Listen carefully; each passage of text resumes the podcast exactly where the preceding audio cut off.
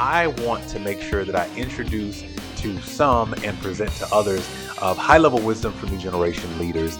Uh, my good friend and second time around uh, guest, uh, Jim Karrh. Jim, how are you today? And thanks so much for joining on the show.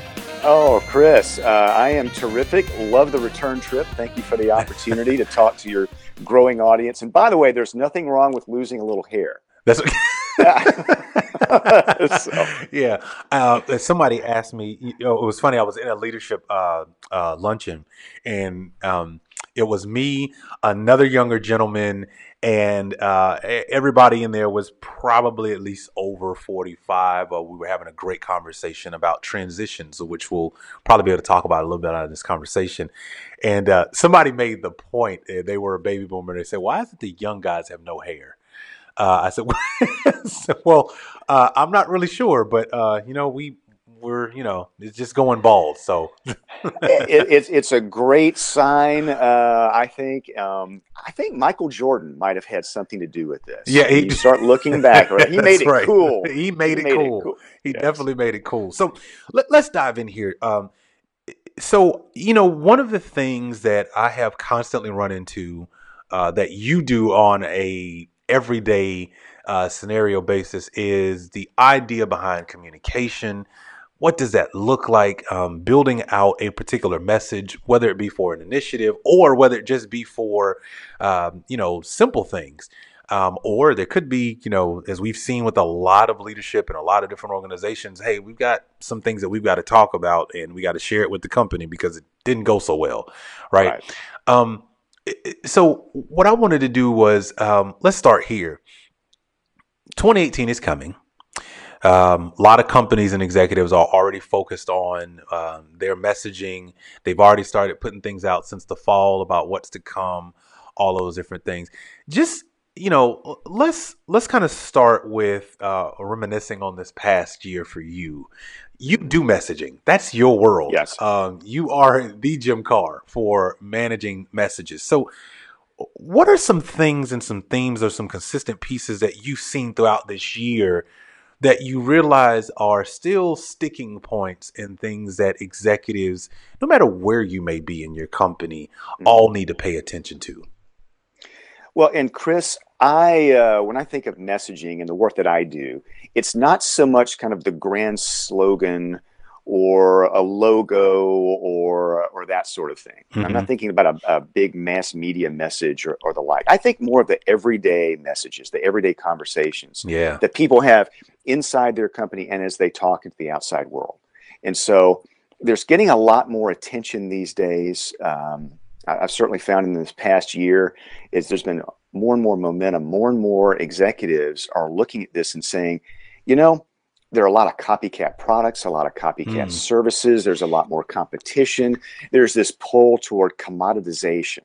Mm-hmm. So the way that we can stand out is actually the way that we talk about the business, mm-hmm. and and and that gives us a bit of an advantage. So I look at that in the way the stories that people tell, the things that they know about the business, the way that they're equipped to talk about it. Um, and and you can't assume that uh, one thing i found with, with a couple of clients recently is the executives were frustrated because all of their people didn't know all of the products and services that they had to offer. Wow! Like, how could how could someone work here and not know that? Um, and I, I, a few years ago, I had a friend who uh, uh, she became the president of it was a national fast casual restaurant chain, mm-hmm. and you know that world the restaurant world is full of turnover yeah in terms of you know the wait staff and the servers and the, the hosts and hostesses and, and the like but she came into that job and she said you know jim more people here know how to apply for time off than know what's on our menu and it was frustrating.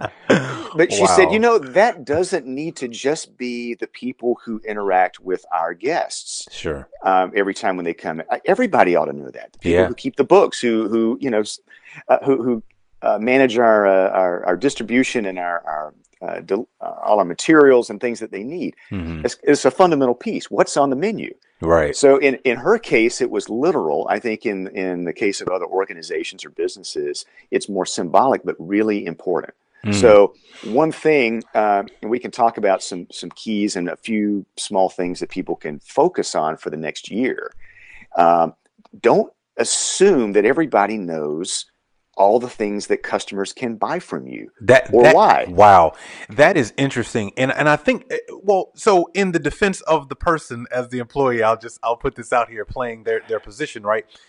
I think what happens is if you're an employee and there are several products that are being sold by that X company, I think what happens is, well, I'm only focused on the one that's right now that I keep getting these communications about that we're pushing or the new change of this and that right. and the third, right? So I, I don't have a I, I don't my lens is very narrow because maybe if I'm working in customer service, you guys have told me this is what we're supposed to be pushing right now. If mm-hmm. I'm working in the back end and we're developing, you know, the next version of that particular said product and or service, right?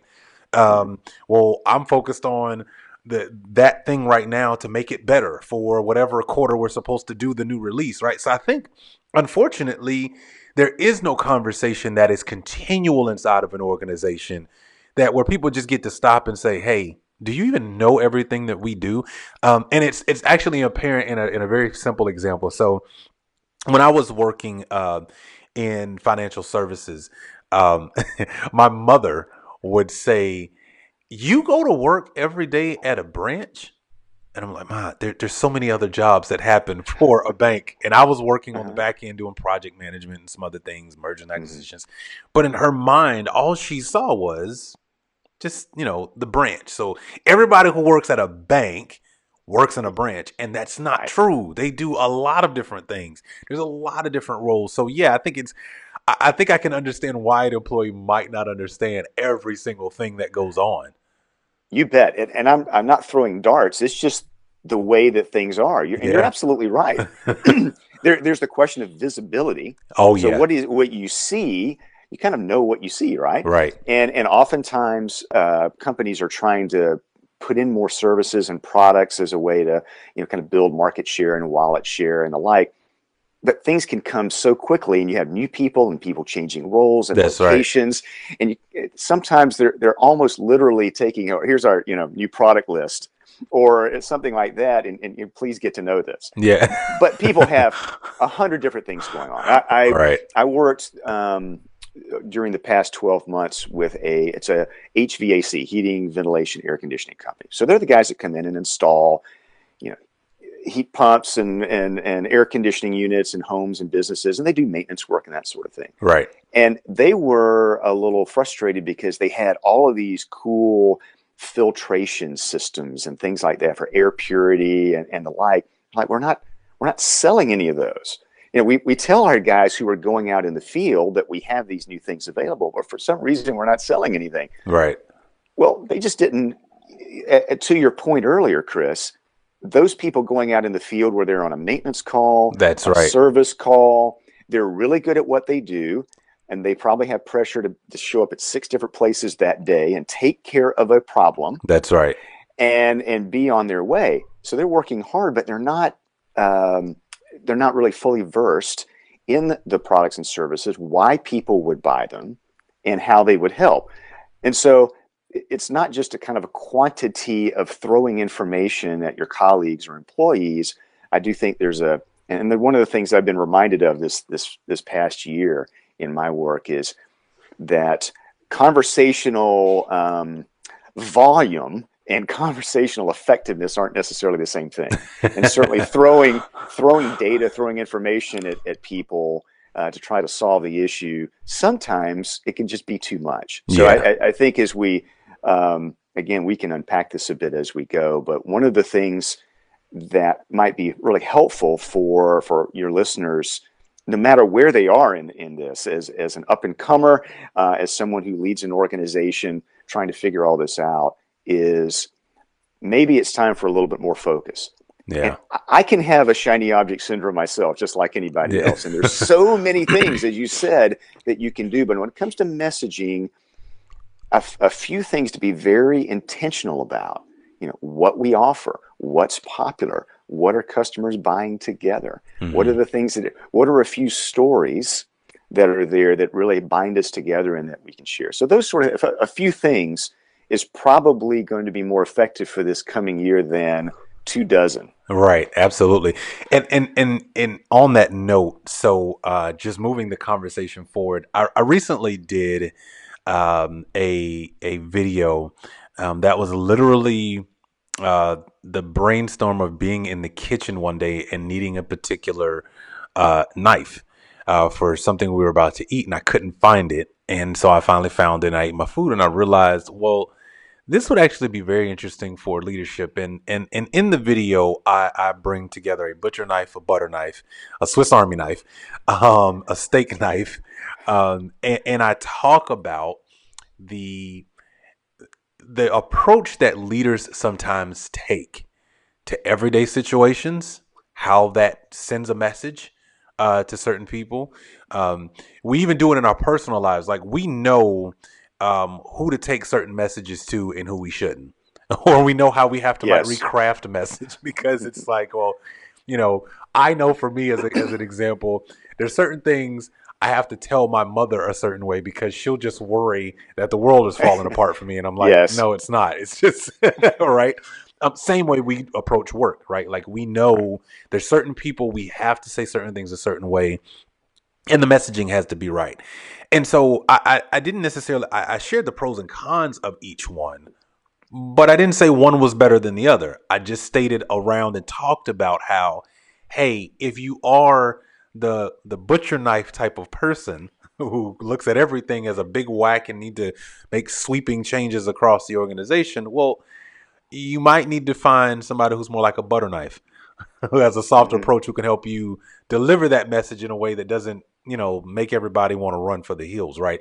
So I- am curious in your world when you start talking about those different types of leadership styles that you run into because you see these people every single day right? Sure. um h- how how how quickly do you recognize oh we've got a real messaging problem here and it's not everybody else but it's it's this executive team that we've got to figure out how to re recraft this discussion it, uh, it, this is, is very common, Chris. And by the way, for uh, for everyone there, don't be too scared if you um, if you see this this thumbnail image of Chris holding a, a big scary knife. right. Yeah. I, am not.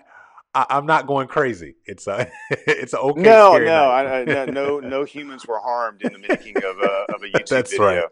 That's right. But um, uh, you're right. And what, what happens, of course, is when you think about communication and, and the language that people use and the stories that they tell, some people are in more technical teams and they fall into a lot of different lingo mm. and, and they're comfortable in the way that they've done things. People of different generations right. have different styles and, and, the, and the like. And I think it was a really good uh, symbolism that you had, Chris, because there are some executives – that I've seen that they are, you know, everything is the cause, everything is the butcher knife. Right, right. Uh, we have a new initiative. Right. Uh, we're going to change the way that people talk about our business. We're going to change how we approach the marketplace, etc. And and I think it's possible to do a transformation, but you don't have to hit everything with a sledgehammer. Right. So the the the executive role might be a bit like uh, overall at a high level, uh, kind of like that butcher knife, in that the leader has to set the priority, mm-hmm. has to say, we're going to, this is how we're going to change, and whether it's an operational change, a messaging change, and the like. And they have to reinforce it, and the people who do it well reinforce it every single day. That's, That's right. That they make sure that everyone knows this is a big deal, and we're all going to get there. We may get there in different ways, but we're all going to get there. And then the butter knife, sometimes, to, to use your analogy, is smoothing around the edges a little bit. Right. So when people hear change, transformation, and that sort of thing, they uh, what do most people do? They, they, they clench up. Yes, fight or flight. fight or flight. and and oftentimes it's not they're not trying to be aggressive, they're not trying to be malicious, they're just worried. Yeah, absolutely. They're worried absolutely. about how it impacts them. Will I get left behind? What does this mean to me? Or they're they're worried that they're not equipped to do it. Mm-hmm. And so the, the butter knife sometimes is is uh, the socialization of a messaging change. So what we do is we'll make sure that people know have the tools that they need. We, we approach this bit by bit. Mm-hmm. So it's um, the, the, information, the coaching, the, the sharing of, of, of, of how their colleagues have done it you know, it was scary to them too. It was a little bit of a change, but look, you know, all the other people here in the West region are doing this, and they are challenging the East region, and and and and so making it less scary, less daunting. Uh, that's kind of the butter knife there as well. I, I don't think that the uh, that the leader has to be. I think you had the Swiss Army knife in yeah. uh, in your video.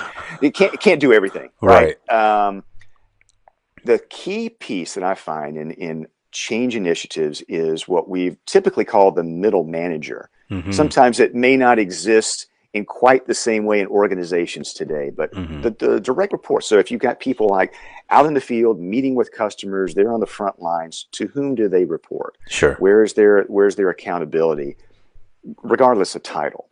And that's where change initiatives live or die mm. is that middle that middle manager piece because they they have their own metrics they have their own quotas they have their numbers and they have their own pressures and oftentimes people get chris you, you've seen it i'm sure that people get elevated into that next management role and they don't know what they're doing they're worried right. about it too yeah. so i'm just trying to get trying to keep everything rolling and and so the the key I think for a lot of organizational leaders, if if it doesn't seem like the change is happening consistently, or if it's not happening as quickly as you would like, think of those managers as coaches, hmm. as kind of everyday coaches, not with clipboards and whistles and that sort of thing, but but are they equipped to not only share with their colleagues what they need to do, but give them tips on how to do it and how to track it and encourage them along the way. Yeah. Uh, and so that's where real change that sticks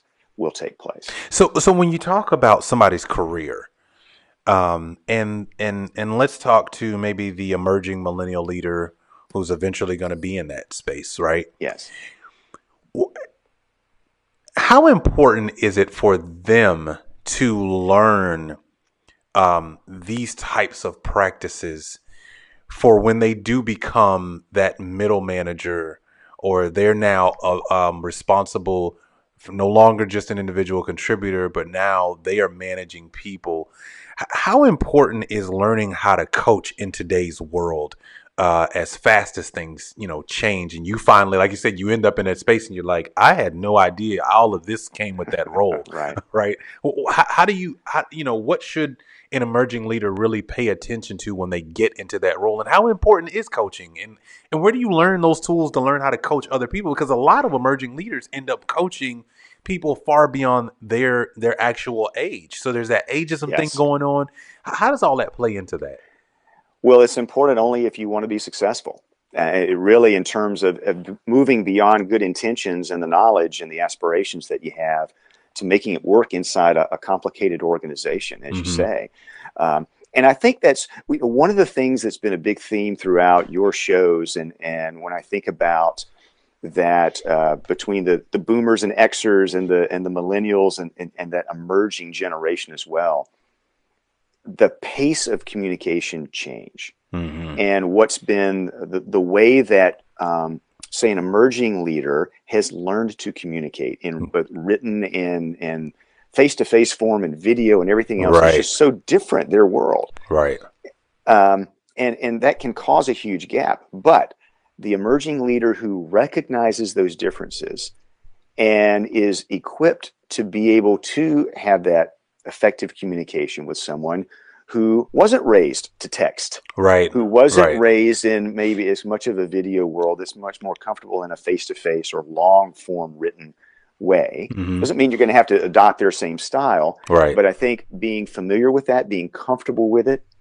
and um, and, and the the coaching piece, uh, again, where it's done very well, the uh, the leader of the organization understands in terms of skills and confidence what people need we we get very intentional about it. We break it into small pieces and make sure we don't put that middle manager or that that that mid-level mid-level rising person in a position where he or she is just not equipped to yeah. be able to succeed. Yeah, and and it's interesting because I, I think um, you, are right. So uh, in my case, I will even say that I learned early on that the majority of the people that I was going to spend my working time with were of an older generation. So what I would literally do is figure out what do they typically how do they like to typically communicate. So I know that 80% of the people would much rather me come to them and have a further discussion face to face. They don't want me to leave a meeting and then text them about something and then we think that's how we're going to actually get business done. That's just not the way they operate. So right. I learned very early on face to face is more high valued uh, in the world that I work in. Um, you know, patience is also a high value. I think now that we have, you know, these devices and everything else, what unfortunately has happened is, is we have gotten into this place where um, you know the the speed of of of response is so assumed because I can text you, I can send a smoke signal, I can Skype you, I can do all these different things. Right. And people don't leave room for actual time to develop or execute on whatever we just came out of the meeting for. And so, unfortunately, I think it's hurt a lot of people. But you brought up something interesting, and I want to get your take on it. Um, and I'll just ask you flat out: Has has middle management or what a lot of people know and refer to as the frozen middle is that a dying world and and and how can that role um as you mentioned live or die and change in how they uh, uh, execute and really realize a message that's coming from the top of the house how does that work right.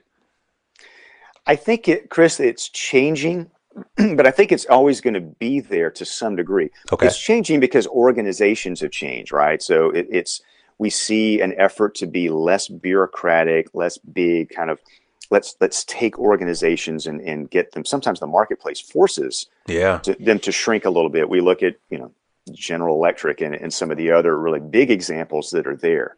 So it might not be as defined by the organizational chart or by title that we've seen in the past, but there's still someone who leads a group of other people.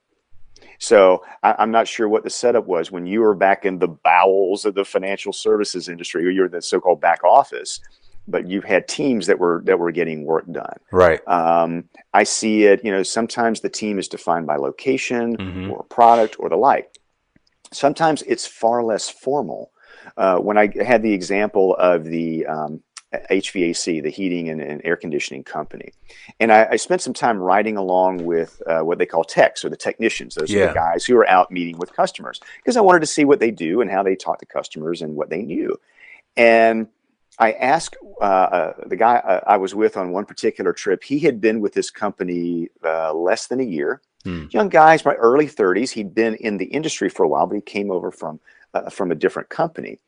And so I asked him, "Well, how did you how did you learn about what to do? Like if you get a, a particular situation, you're not quite sure what the way is here, or you're not familiar with it. He said, well, I, I just, I called a couple of the guys I knew who'd been around for a while. Now by title, there was no difference in what they did, but by experience and the way that he looked up to them, there was still that role. That's so right. I think by your the, the question that at frozen middle, the way that we've seen it and defined it in the past may be changing dramatically. Interesting. But okay. still, but there's a vacuum there. Yeah. And that vacuum must be filled. Nature will not tolerate a vacuum. That's right. so when people need to know what to know, what to do, what to say, uh, what should I pay attention to? You know, the boss has said eight different things this week. Which right. one's important?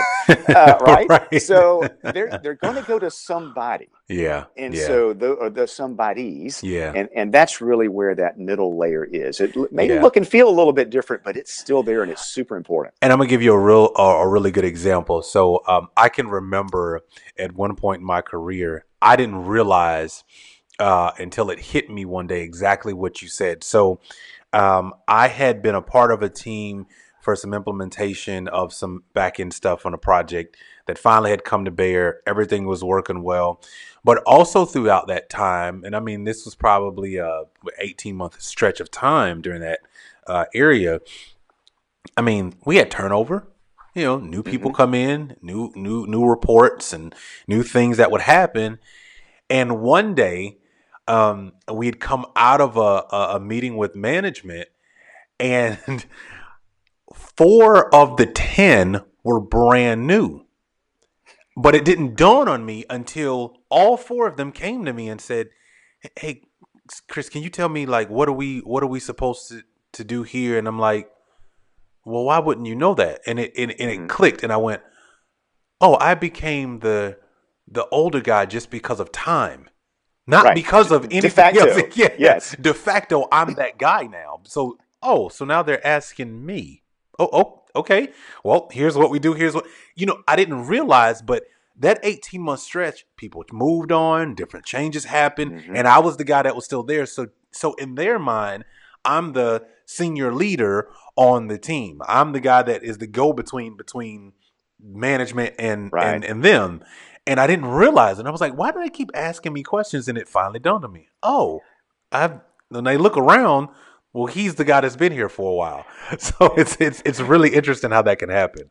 And, and I doubt that anyone gave you any coaching Nope. uh, yourself in that role, or changed your title to be, you know, guru Uh, no. uh, of this area, anything like that. But but uh, that's an excellent, uh, it's a great story, and it really underscores the point yeah. that, that that there's going to be a vacuum there. People are, are, are need to know what's going to be what's important. Yep. What am I supposed to do? What am I supposed to know? What can I put aside? Yeah. and and that's got to get filled. There's a really smart organizational leader will understand that there are going to be people like the, the, the role that you had, whether Yeah. it's defined by title or not, Right. and, and and the pace of change, as you said, um, I think is just breaking down that old that old structure and those old assumptions even faster. That's right. So recently, I um, wrote an article on Forbes.com about your inability to apologize might be crippling your organization. Mm. Um, I, I talked about the, the the fact of you know you walk in one morning and this is that morning. you know, you got the text early in the morning. Hey, we need to have a operating committee meeting management team right now. You know, it's a you know DefCon five kind of situation. right, And right, and you as the leader find out, oh, we screwed something up, or our customers are about to be impacted, right? Whatever the case may be, you got to go out there and you got to apologize. And we have seen um, all versions of apologies on different sides, right? yes, Um, and, and I wrote this article about that. When you get that phone call as a consultant, or when people bring you in, when that moment happens, um, and they're Mhm. they they know why they're calling Jim because they're like, you got to help us craft this message. Uh, Mhm. We we we don't know what we don't know, right? We don't know how to get this done. Uh, Talk to me about what that's like when you're when you're dealing with that version of a message where they've got to go out and apologize. They've got to we've got to show empathy. We've got to be able to tell people we get it. We got to be able to uh, make sure that when people finish seeing our town hall or reading my communication, they know they can feel a heartfelt apology. What Yeah. walk me through some of what kind of happens in those moments and what you see and, and what are some best practices that that you even help, you know, some of your clients understand. Sure, and, and I would, uh, Chris, I would kind of uh, delineate between the big Uber, you know, crisis communication, yeah. like a data breach, you know, Right, a yeah. safety issue, Those something are like that. Yeah, those are those are huge. Those are those you know. those are huge, and and the basics always apply, and and we all see them violated, unfortunately, on kind of a weekly basis. yeah, But yeah. but when the big one happens, it's um, you gotta you gotta listen closely. You gotta react quickly. Mhm. You can't allow that to just simmer without talking about it directly to the people who are affected. There's a consistency in what you say. There needs to be one. That's the time there has to be one voice, Yeah. the organizational leader. Uh, you need to fully explain. Um, we understand what happened, plain language. Be very clear about here's what we're doing to solve it. hmm Oh, and and here's what we're going to do and be accountable to it over time so that this sort of thing doesn't happen again uh, the non-apology apology that we've seen in a lot of people which the, the language is usually something like well, if you were offended or right. if you were affected, right. then I'm sorry for the way that you felt. Right. Which is a way of saying we're not admitting that we did that we did anything wrong. Nope. but if you felt a certain way, I'm sorry that you felt right. a certain way. Right. Um, and we have our commitment to excellence. Yeah. But I think far more um, important though, because most of the most of the leaders aren't going to have, thank goodness, the big Uber yeah. problem. Right. Um, and I, I, use Uber in kind of larger sense, not just the company Uber, sure. although they had their own.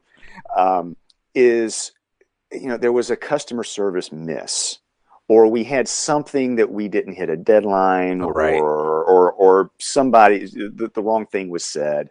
Um, th- those are kind of the they're, they're no less important, but they're at a, a smaller level. Absolutely. But a lot of this the same rules can kind of apply, and I would um, I, I, if you see a pattern of these things happening, if you're the organizational leader, what I a, a reminder that I would say is people, in terms of what they what they do and they say, it's it's really a product of three things. It's their knowledge, their skill, and their confidence. Hmm. So if there was, let's say, a customer service miss or a project miss, it's uh, did everyone know what the deadline was. Did they know the standards? Did they, mm-hmm. you know, mm-hmm. did they have, did they know the right things? Sometimes that's an issue. Right. Um, so do they have the skill? So that they know how to get the project done? Uh, do they have the tools that were necessary to get that? Maybe it's a project management tool. Maybe it's just, you know something uh, else that's there. And did they have the confidence and, and sometimes the ability to to step in as someone who's on the front lines and take care of a problem right there? Mm-hmm.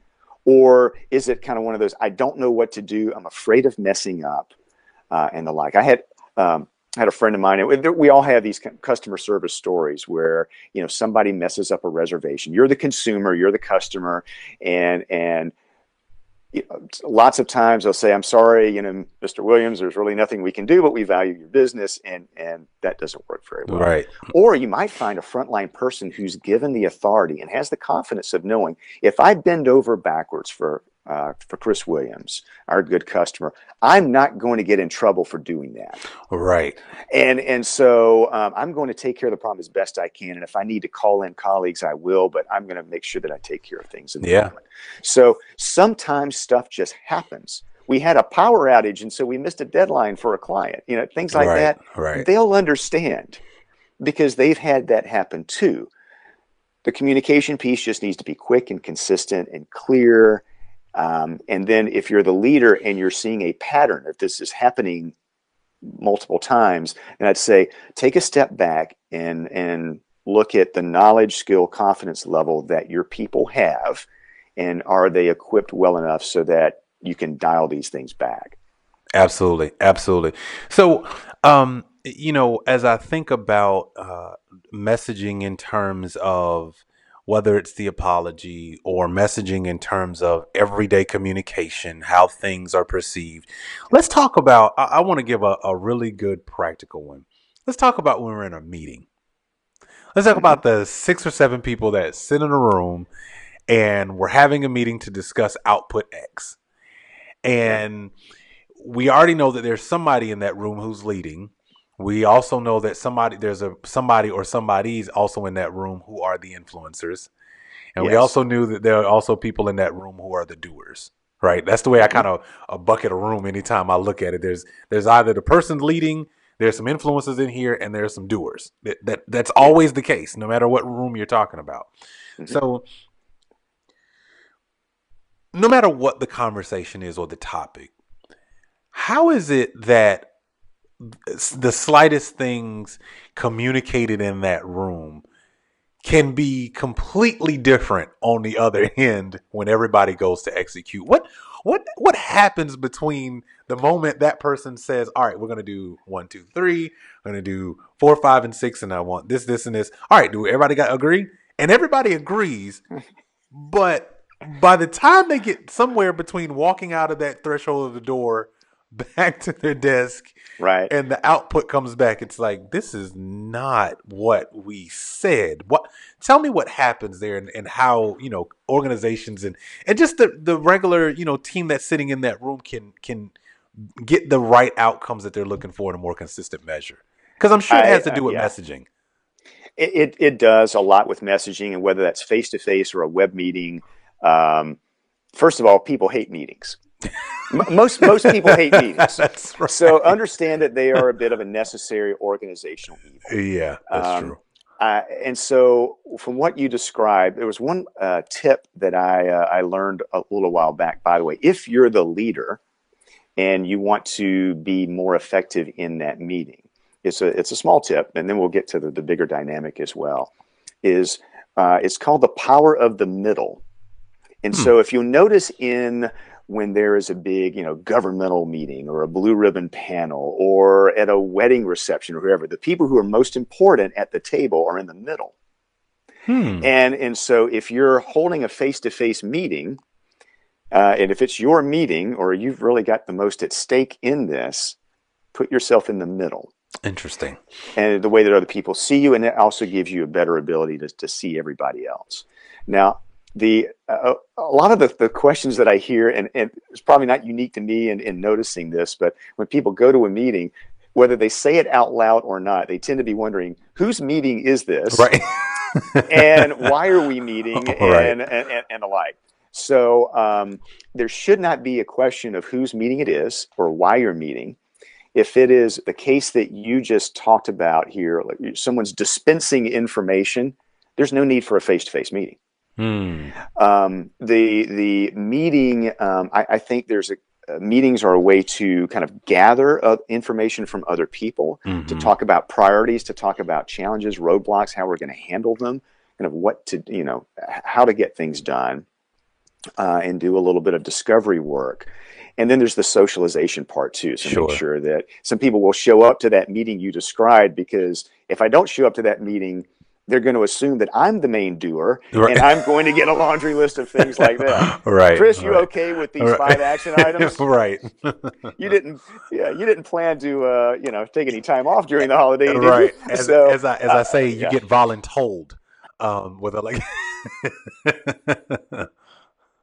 Chris, given that people hate meetings, and they're often wondering kind of why they're there. Do they have to be there? If they don't show up, what's going to happen to them and they get voluntold somehow.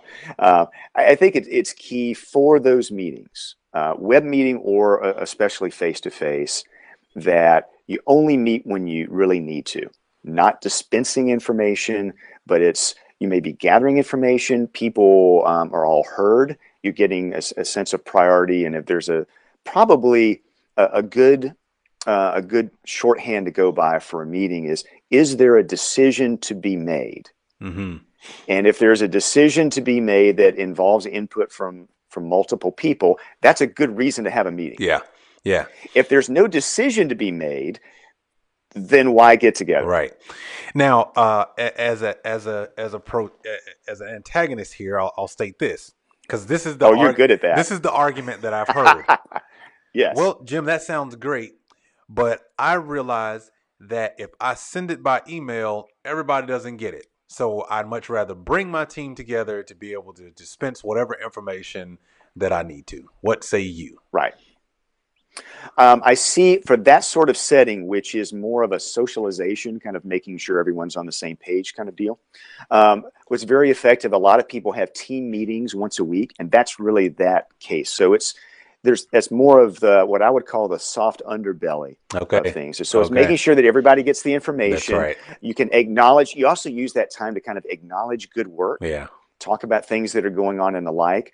Um, now I know some people who do it as stand-up meetings. Yes, absolutely. So and keywords uh, so, stand we, up because I've been in organizations they literally stand up for that meeting because it's only like 15 minutes. That's right. So they literally That's are right. standing up. mm-hmm.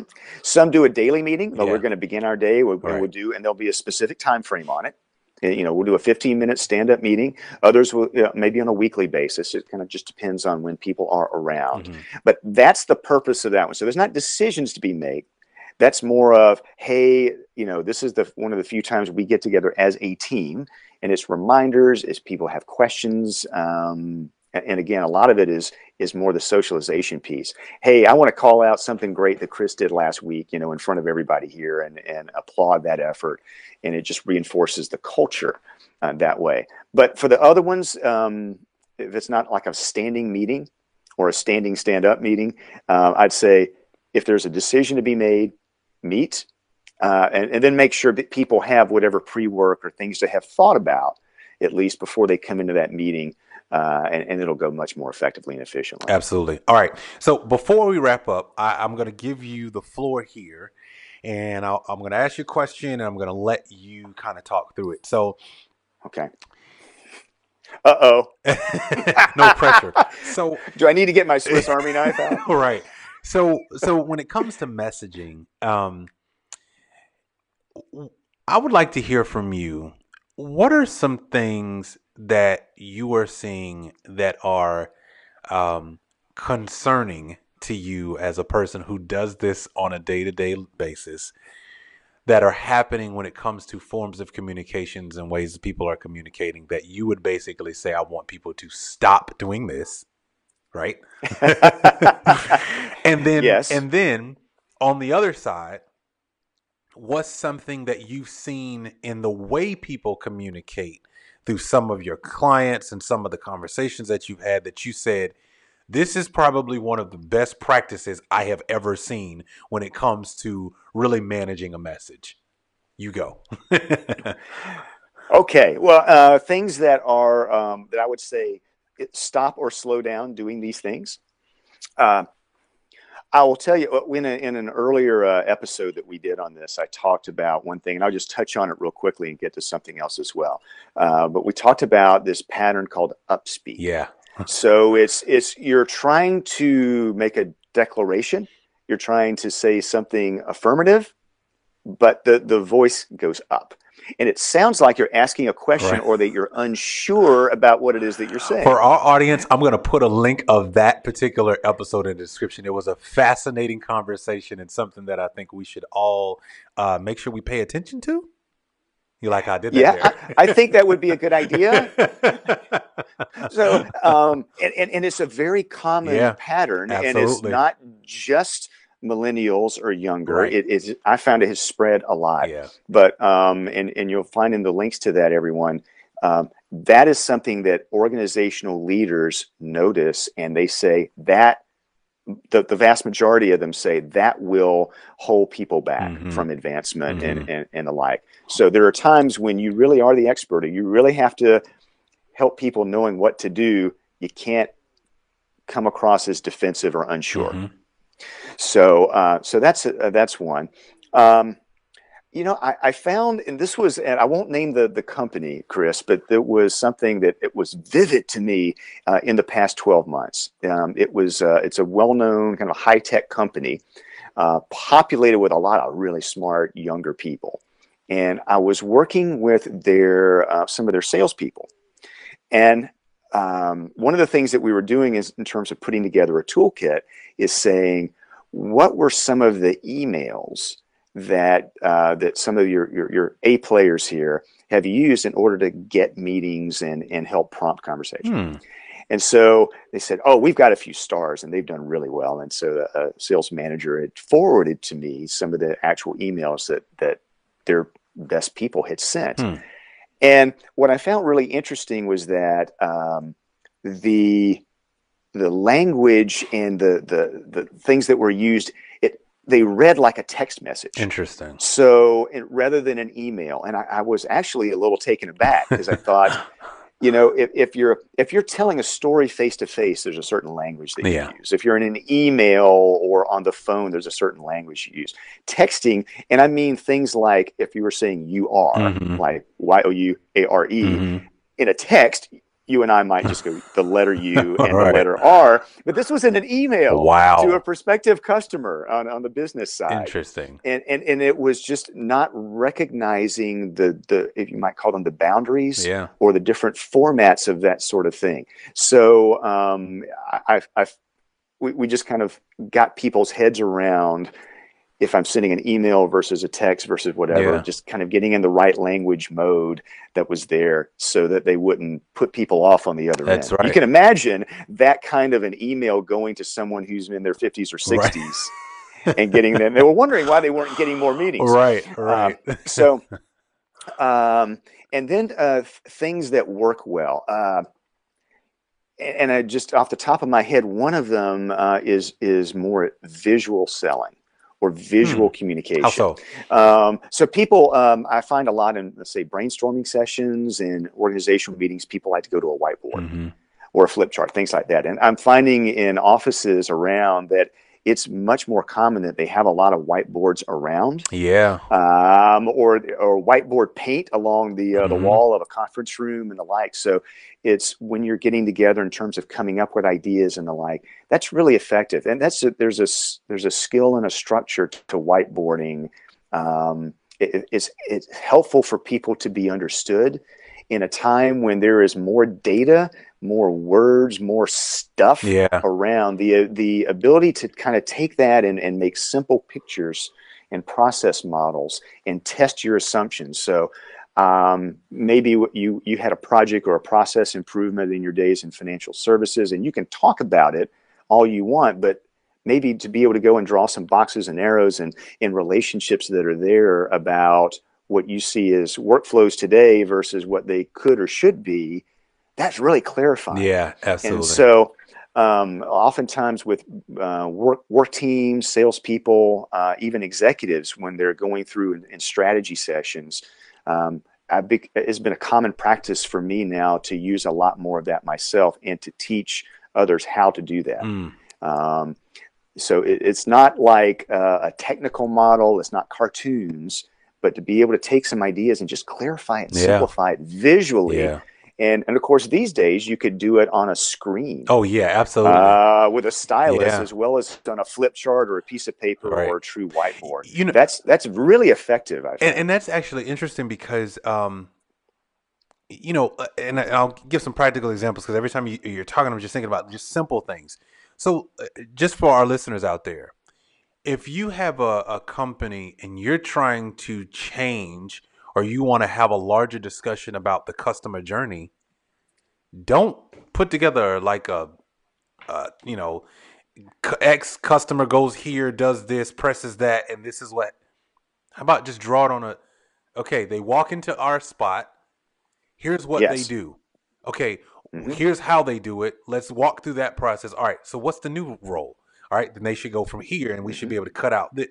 Like to me what you're saying would make so much sense in those in those areas for if we're trying to map out a new customer journey if we want to change exactly. it if we want to redo the experience that the customer has whether it's with their thumbs right or whether it's yes. whether it's online or whether it's when they walk into our store right that sort of thing that you just mentioned would would change the dynamic because now we're not having a conversation about system should do x and these things we're saying mm-hmm we're having a larger discussion because I can now see it and I can also now um, I think it would be even more engaging because if I'm a developer looking at the customer journey, now I know what part I have to play.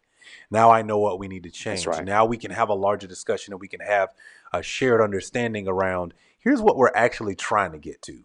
Right. So I, I think that's a great point that you bring up.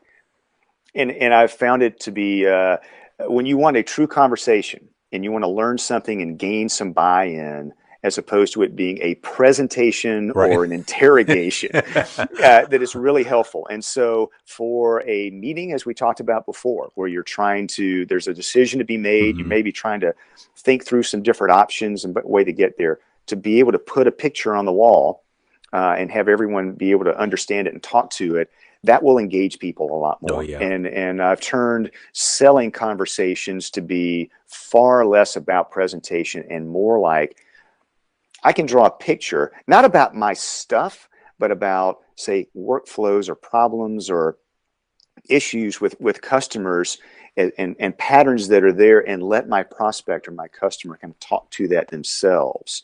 So we're really drawing a picture not about ourselves, but about their world. That's awesome. And that gets them engaged. Man, awesome. And so um, I had a, a, a, sales manager. We were going through that sort of exercise, and he said, "Should I let the uh, we were talking about actual whiteboarding?" And he said, "Should I let my customer have the marker?" And I go, "That's the sign of a great Absolutely. conversation." They're saying, "You know what, Chris." Um, this this looks like me. That looks like me. This is different. Let me show you. Right. And so now you have gone on a journey together uh, to help solve some issues or, or, chase an opportunity that that wasn't recognized before. So I would say if there's one skill that I've seen have great uh, effectiveness, whether they be for internal planning and, and setting priorities or external uh, in, in, selling and marketing and, and service. The ability to do that, uh, have just the, the, the, basic structure of visual selling or, or whiteboarding has been uh, a real uh, game changer for a lot of businesses. Absolutely, absolutely. Well, listen, Jim, this has been a great conversation. Thank you so much for uh, joining us in this busy holiday season. And what I want to make sure that for our audience, um, that you do is uh, we will make sure that you have uh, links down below in the description. There will be uh, information for you to be able to get in touch with people like Jim, who's a great person on learning how to manage uh, your message. It doesn't matter whether your message is is humongous in nature, uh, but he really does focus more on the everyday messaging, how you're coming across, what you're putting together, because your messaging even tells a story about your brand. Um, and so it's really, really important uh, to do that. So we'll, we'll, make sure that we provide that as well. But I hope that this conversation for uh, those in our audience, no matter whether you're uh, a, a, a, person who's in middle management, whether you're an executive on an operating committee, or whether you're just somebody who's an individual contributor wanting to learn and grow, I hope that you found this conversation effective uh, and and something that you can take into not only uh, the rest of this year, but also going into 2018 as well. So, Jim, thank you so much for your time and thank you for being a part of the High Level Wisdom for New Generation Leaders podcast. Chris, thank you. Uh, congratulations on uh, the continued growth of the podcast uh, and your cool new studio, uh, where I'm sure you have a great knife collection as well.